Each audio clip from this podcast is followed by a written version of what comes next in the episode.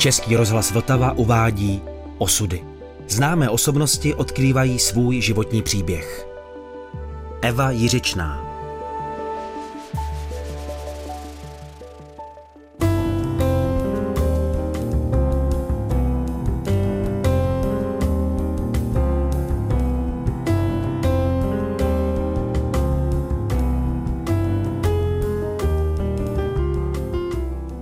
Ať to chci nebo nechci přijmout, tak já jsem v Anglii 49,5 roku. Za chviličku to bude 50 let. 50 let je půl století. A to už jsem byla přes čtvrtstoletí, hodně přes čtvrtstoletí, když jsem do té Anglie přijela. Nedá se svítit, už je to stáří. A já mám to štěstí, že mám tolik práce, že mám tolik málo času na sebe přemýšlet, takže opravdu se tomu tak moc nevěnuji. Na druhé straně, moje maminka žila z přísloví a ona jich mnoho znala, mnoho mě jich naučila, já jsem sice půlku zapomněla, ale pořád jich ještě znám daleko víc než moji současníci. A jedno přísloví, které ona používala a které údajně vyšlo z úst Karla Čapka: mladé dovedu být každé tele, ale stárnout, pane, to je umění.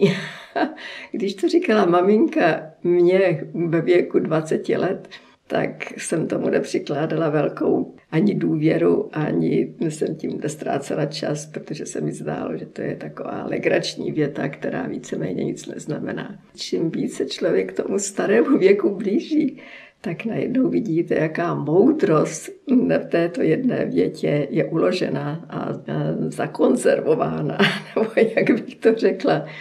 A člověk chce nebo nechce, tak náš život mění. Takže člověk si říká, až mě bude 50, až mě bude 60, polezu po skách nebo udělám jakýkoliv fyzicky nákladný výlet, budu cestovat po celém světě. Jenomže potom, když do toho věku přijde, tak zjistíte, že vaše fyzické síly už nejsou takové. A člověk se musí opravdu zabývat důkladně tím, jestli po tom žebříku na stavbě vyleze na střechu, aby z ní buď to nespat, nebo aby ho tam někdo nemusel tahat nahoru a chytat, když jde dolů. A já to řeším tím, že cvičím. Jak mám jakýkoliv okamžik volný, tak já se snažím cvičit. A objevila jsem jógu, pilates, které už dělám skoro možná 20 let. Ten člověk to může vzít jako tragédii, anebo, jak to říkal můj tatínek, když se usměješ, tak půlka problému je vyřešena. A já si myslím, že člověk prostě to musí vzít jako bernou minci a musí to vzít s humorem. Je fůra věcí, které člověk může dělat. To fyzické cvičení, pokud to jde, ať to jde víc nebo míň, samozřejmě, to není jednoduché, poněvadž všecko bolí. Když já jsem chodila cvičit, tak mě nebolelo vůbec nic, jenom třeba ten druhý den. Vím, kolik mám kostí, vím, kolik mám svalů, kde ty svaly jsou a kde jsou nervy. Takže to skutečně jako musí člověk kontrolovat pevnou myslí.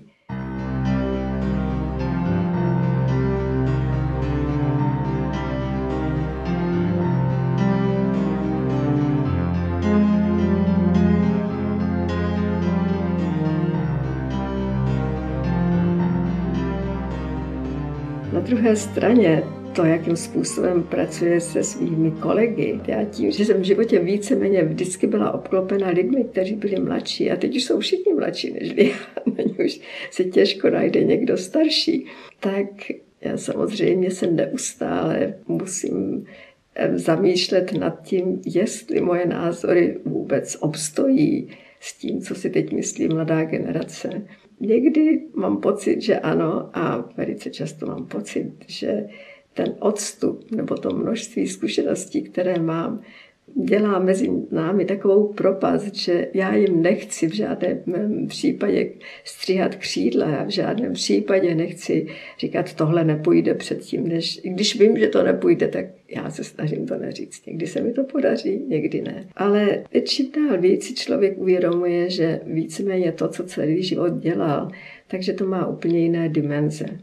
A já bych teďka jenom se chtěla vrátit. Nedávno byl kongres ve Skotsku a všichni jsme byli požádáni o tom, aby jsme mluvili, co z našeho hlediska víceméně je důležité, aby si architekt uvědomoval. A já jsem se nad tím hrozně dlouho zamýšlela, protože to je taková otázka, kde vlastně nemusí být nic, anebo tam musí být úplně všecko. A nakonec jsem tu přednášku nazvala 4i. Teď je to trošku těžké vysvětlit, poněvadž ty 4i jsou z angličtiny, kde všechny tyhle ty 4 slova začínají písmenem i.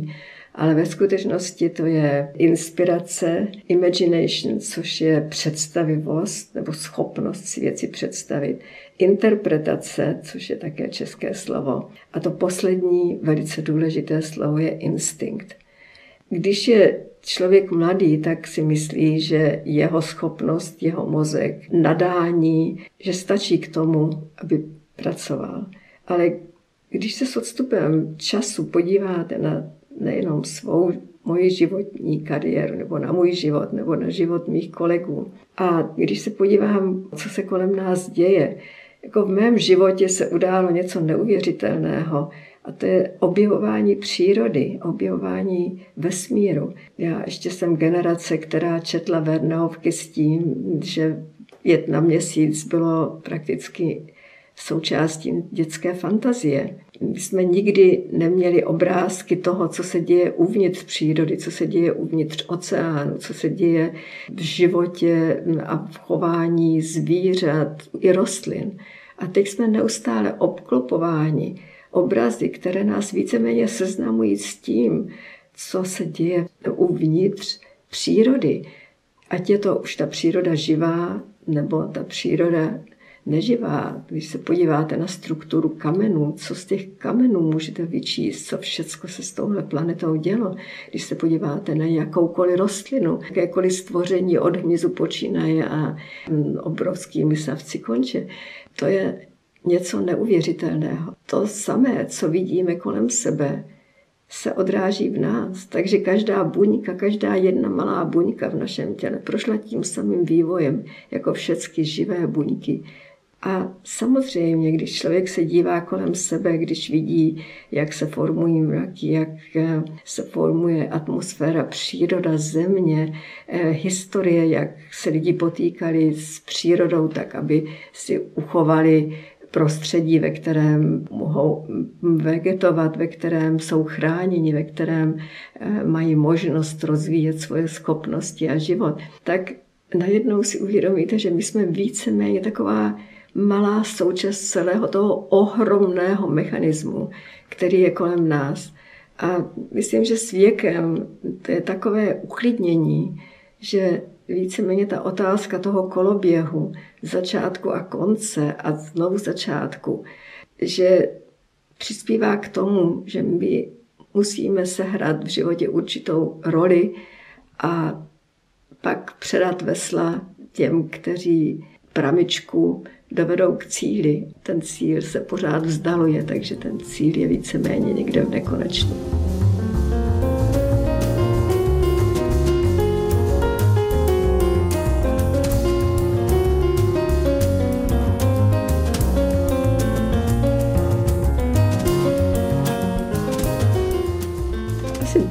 Lety ještě bych se hádla, že žádný instinkt neexistuje, nebo že se na něj nemůžeme spoléhat. Že se na něj nemůžeme spoléhat, to je pravda.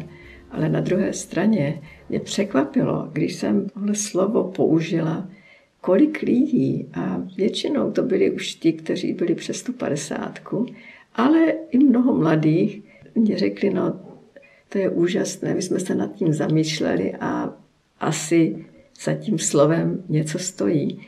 Víte, samozřejmě malé dítě se chová naprosto jinak, když je necháno samo o sobě a dovede se o sebe do určité míry postarat, i když vedle ní nestojí matka nebo otec.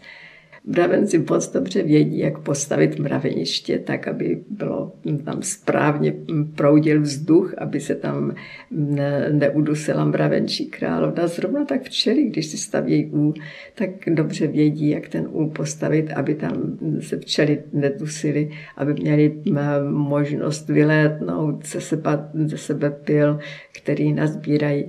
A to všecko je kontrolováno instinktem, jak se chovají zvířata. Zvíře se narodí a prakticky se postaví na nohy dřív, než ho to matka může naučit. A samozřejmě všechny buňky, které máme, tak jednak jsou složený z těch elementů, které, když se na ně podíváte pod mikroskopem, tak mají tvar, mají svou funkci, mají svůj charakter a nějakým způsobem se chovají. Čili když se tohle všechno složí dohromady, tak kolik těch našich akcí je kontrolováno tím, jak nás příroda stvořila a jakým způsobem my na přírodu reagujeme. Kolik toho je vytvořeno naším vzděláním nebo naší schopností interpretovat to, co jsme se naučili, co do nás ve škole nahustili. Těžko říct, ale myslím si, že to souvisí taky s věkem, že najednou, když se kolem sebe rozhlídnete, tak vidíte, kolik ideí se obzvlášť v tom světě umění, architektury, jakémukoliv tvořivém řemesle opakuje, jak ty původní ideje, původní myšlenky, které vznikly ku historii lidstva, se neustále vrací zpátky, obnovují v různých formách. Když se podíváme, jak děti začnou kreslit, tak ten způsob jejich vyjádření není o nic odlišnější nežli primitivní kresby v historických jeskyních, kde žil pračlověk. A kolikrát nám se stane, že uděláme něco, co udělal někdo před námi, nebo co paralelně vzniklo mezi nás v historii, takových příkladů je miliony.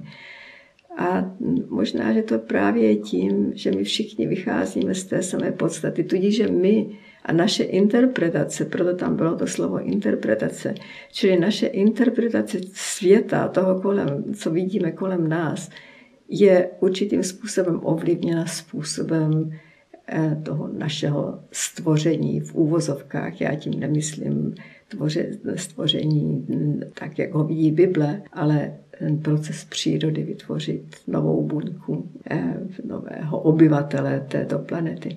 Já na to nejsem ani expert, ani si nemyslím, že bych věděla víc, než toho vědí moji kolegové anebo lidi, kteří se přírodními vědami a přírodou zabývají.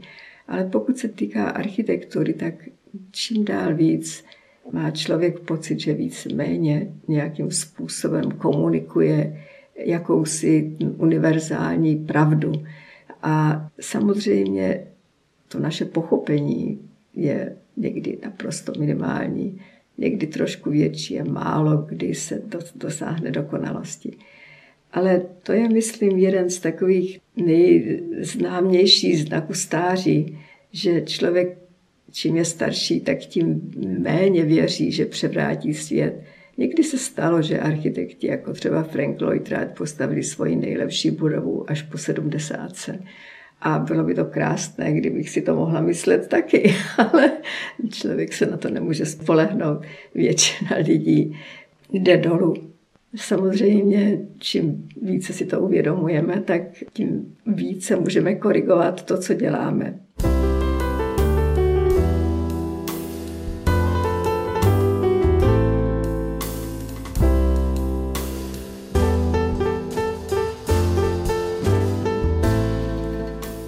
Samozřejmě si přiznat, že třeba něco děláme tak, jako jsme dělali před 50 lety a že jsme něco nezměnili, to je strašně těžký životní krok. Někdy ta zkušenost přispěje k tomu, že třeba ten výsledek není tak špatný. Někdy si ta snaha vede úplně k ničemu. Ale někdy se člověku podaří tím, že právě pořád obklopen mladšími lidmi, že třeba se na té úrovni někam posune tomu, kam měří celkový vývoj. Věk je neúprosný a nemilosrdný. Nakonec třeba v mém případě já teď myslím, že mám trošku víc času, než jsem kdy měla. ale zase to tělo potřebuje daleko víc odpočívat. Dřív, když jsme dělali soutěž, tak jsem celé noci mohla strávit se zbytkem kolektivu a ráno jsem se osprchovala a šla jsem zpátky do kanceláře. Když jsem učila v Harvardu, tak jsem v neděli večer jsem odjela do Ameriky, v pondělí jsem pracovala s klientem v New Yorku, odjela jsem letadlem do Harvardu, tam jsem učila celý den, sedla jsem si večer na letadlo, přijela jsem v 6 hodin ráno do Londýna, osprchovala jsem se, šla jsem do kanceláře a celý den jsem pracovala. No teďka už to jde hůř, jako abych mohla pracovat celou noc a pokračovat další den, takže by to bylo tak na 48 hodin, tak to už jsem vzdala. Zřejmě důležitá ženská věc, podpatky. Začnou mě bolet kolena, když vezmu vysoký podpatek, musím nosit v taštičce boty a možná, že už je brzo nebudu moc nosit vůbec. No ale vždycky to člověk může obrátit v humor, pokud to jde, protože jinak je to na sebevraždu, tak si dělám trošku legraci. Prošlo tím mnoho lidí přede mnou a já jistě nejsem ta první, jako jak dlouho mě to bude trvat pořád takhle pendlovat mezi Anglií a Prahou a jinými částmi světa, nevím. Jsem za to vděčná, že ještě pořád na to můžu dělat, ale samozřejmě to stáří také znamená, že strašně těžko plánujete svou budoucnost. Jako člověk opravdu neví, takže na jedné straně nechce být jako moje babička, která od 60 let říkala, že ona si na zimu nekoupí uhlí, protože už tady tu zimu nebude a dožila se 102 let.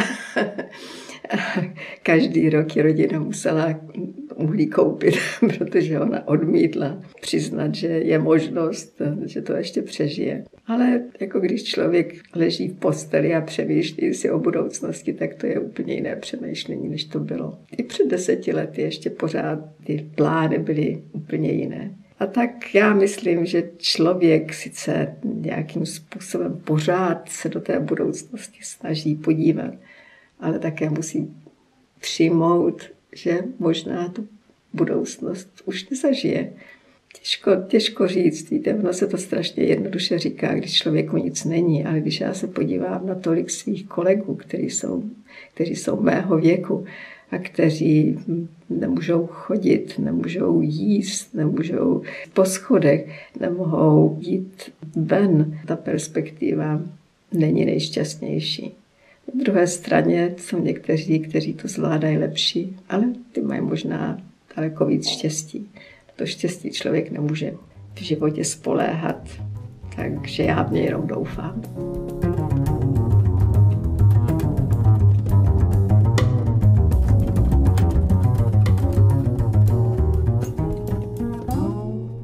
Co si člověk myslí, že je štěstí, je někdy náhoda, někdy výsledek toho, jakým způsobem člověk žije, myslí, chová se. A někdy to opravdu je z pekla štěstí. Já myslím, že já jsem měla štěstí, že jsem přijela do Anglie s úmyslem se vrátit domů po roce, nebo možná po roce a půl. Nějak jsem doufala, že třeba si to budu moct prodloužit o pár měsíců. Ale nebýt toho, že jsem vstoupila do Společnosti pro lidská práva, tak se mě asi neskonfiskovali český pas a byla bych v té Anglii asi nezůstala. To, že jsem zůstala v Anglii, tak to mě dalo možnost pracovat celý život, zatímco moji kolegové buď to vůbec nemohli z politických důvodů pracovat v téhle zemi.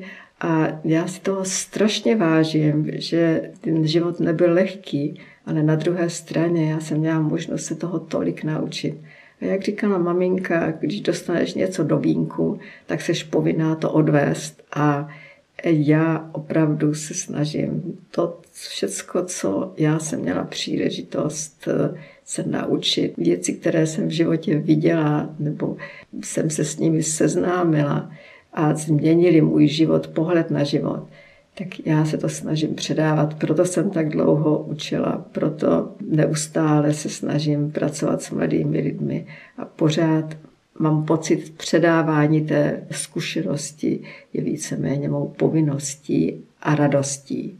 Nejhorší je pozorovat, když někdo z té mladé generace onemocní a projde strašnou zkušeností léčby, operací. Samozřejmě, že někteří máme to štěstí, že víceméně jsme netrpěli žádnou nemocí, která by ovlivnila tímto způsobem náš život.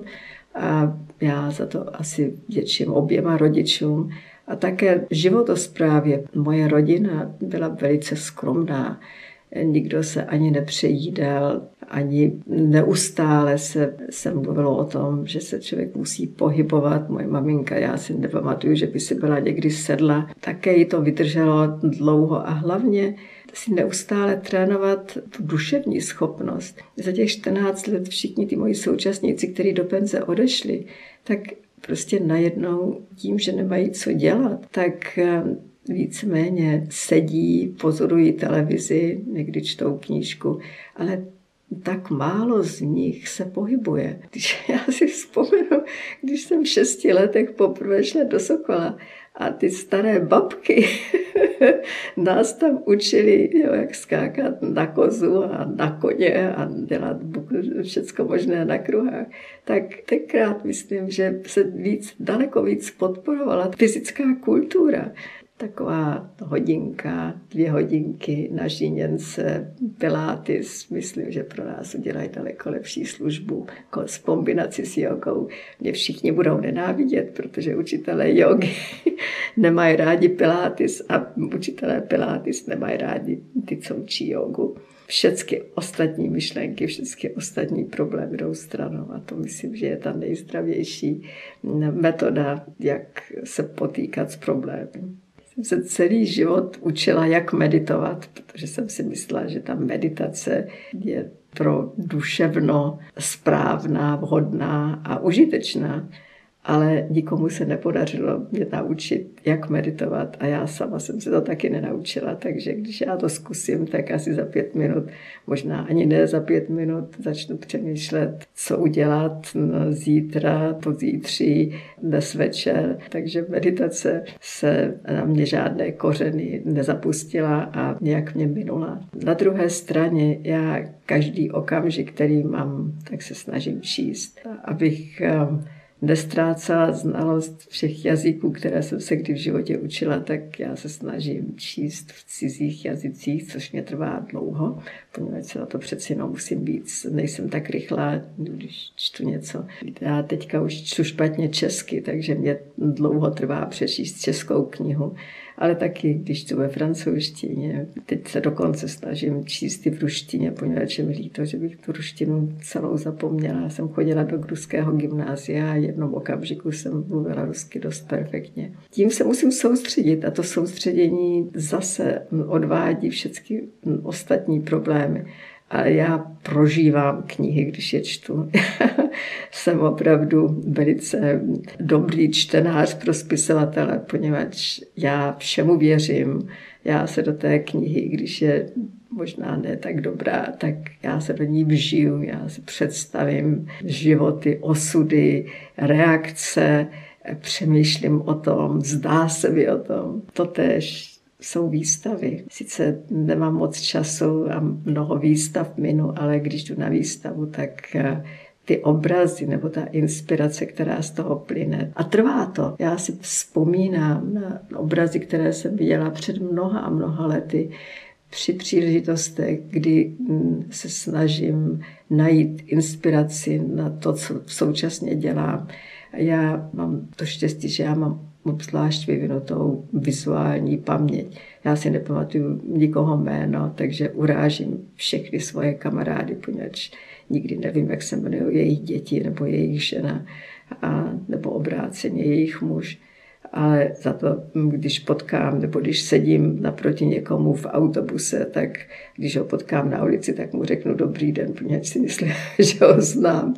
Myslím si, že tyhle ty 2 věci jsou základní životní potřebou. Samozřejmě člověk taky musí se setkávat se svými přáteli, také musí občas vidět přírodu a to je pro mě ten nejhorší problém, protože já tak málo času strávím v přírodě tím, že já nikdy nemám čas na dovolenou, já nikdy nemám čas se do té přírody dostat, ale když tu příležitost mám, tak si to opravdu využiju do posledního detailu. Inspirace je vlastně všecko, co je kolem nás. Příroda, mraky, lidi, co se kolem nás děje, tak když chceme a otevřeme pořádně oči a naprousíme si sluch, tak máme tolik věcí, které nás dovedou ovlivnit v tom, co my vlastně tvoříme. Samozřejmě, aby se ta inspirace nějakým způsobem dostala do našeho myšlení nebo do našeho tvůrčího procesu, tak člověk musí mít tu schopnost, jakým tu inspiraci použít. A to jde přes tu představivost. Protože když já vidím šálek nebo lžičku, na kterou se dívám, tak vidím lžičku a šálek. Ale to, že mě napadne, že tenhle ten šálek může mít ten samý tvar, jako může mít třeba ta budova, nebo že ta lžička je z materiálu, který můžeme použít na detail schodiště. To je ten moment, kdy ta inspirace víceméně se přetvoří do představy, která nás vede k tomu potom interpretovat tohle všecko a udělat z toho to, co právě potřebuje nového vytvořit. To nám může posloužit k tomu, co právě hledáme.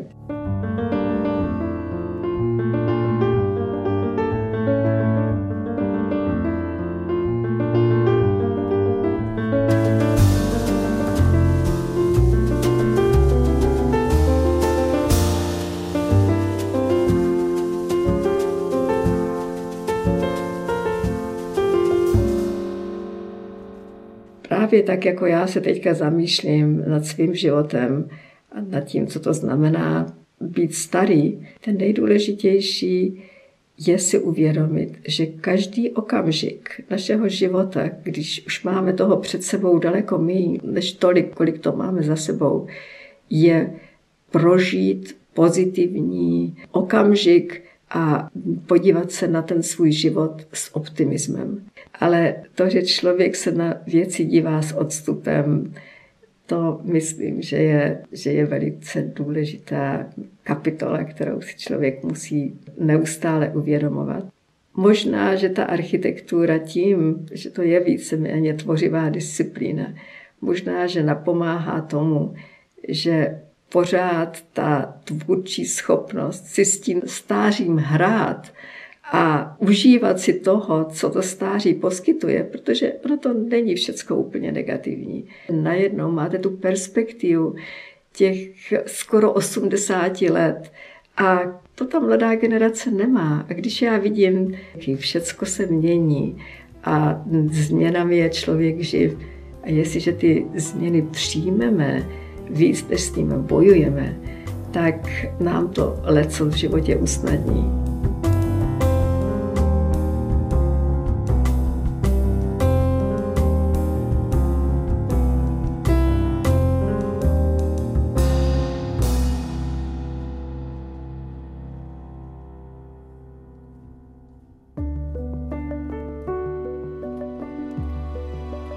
Podcast Osudy připravil Český rozhlas Vltava. Další části si poslechněte na webu vltava.rozhlas.cz, v aplikaci Můj rozhlas a ve vašich podcastových platformách.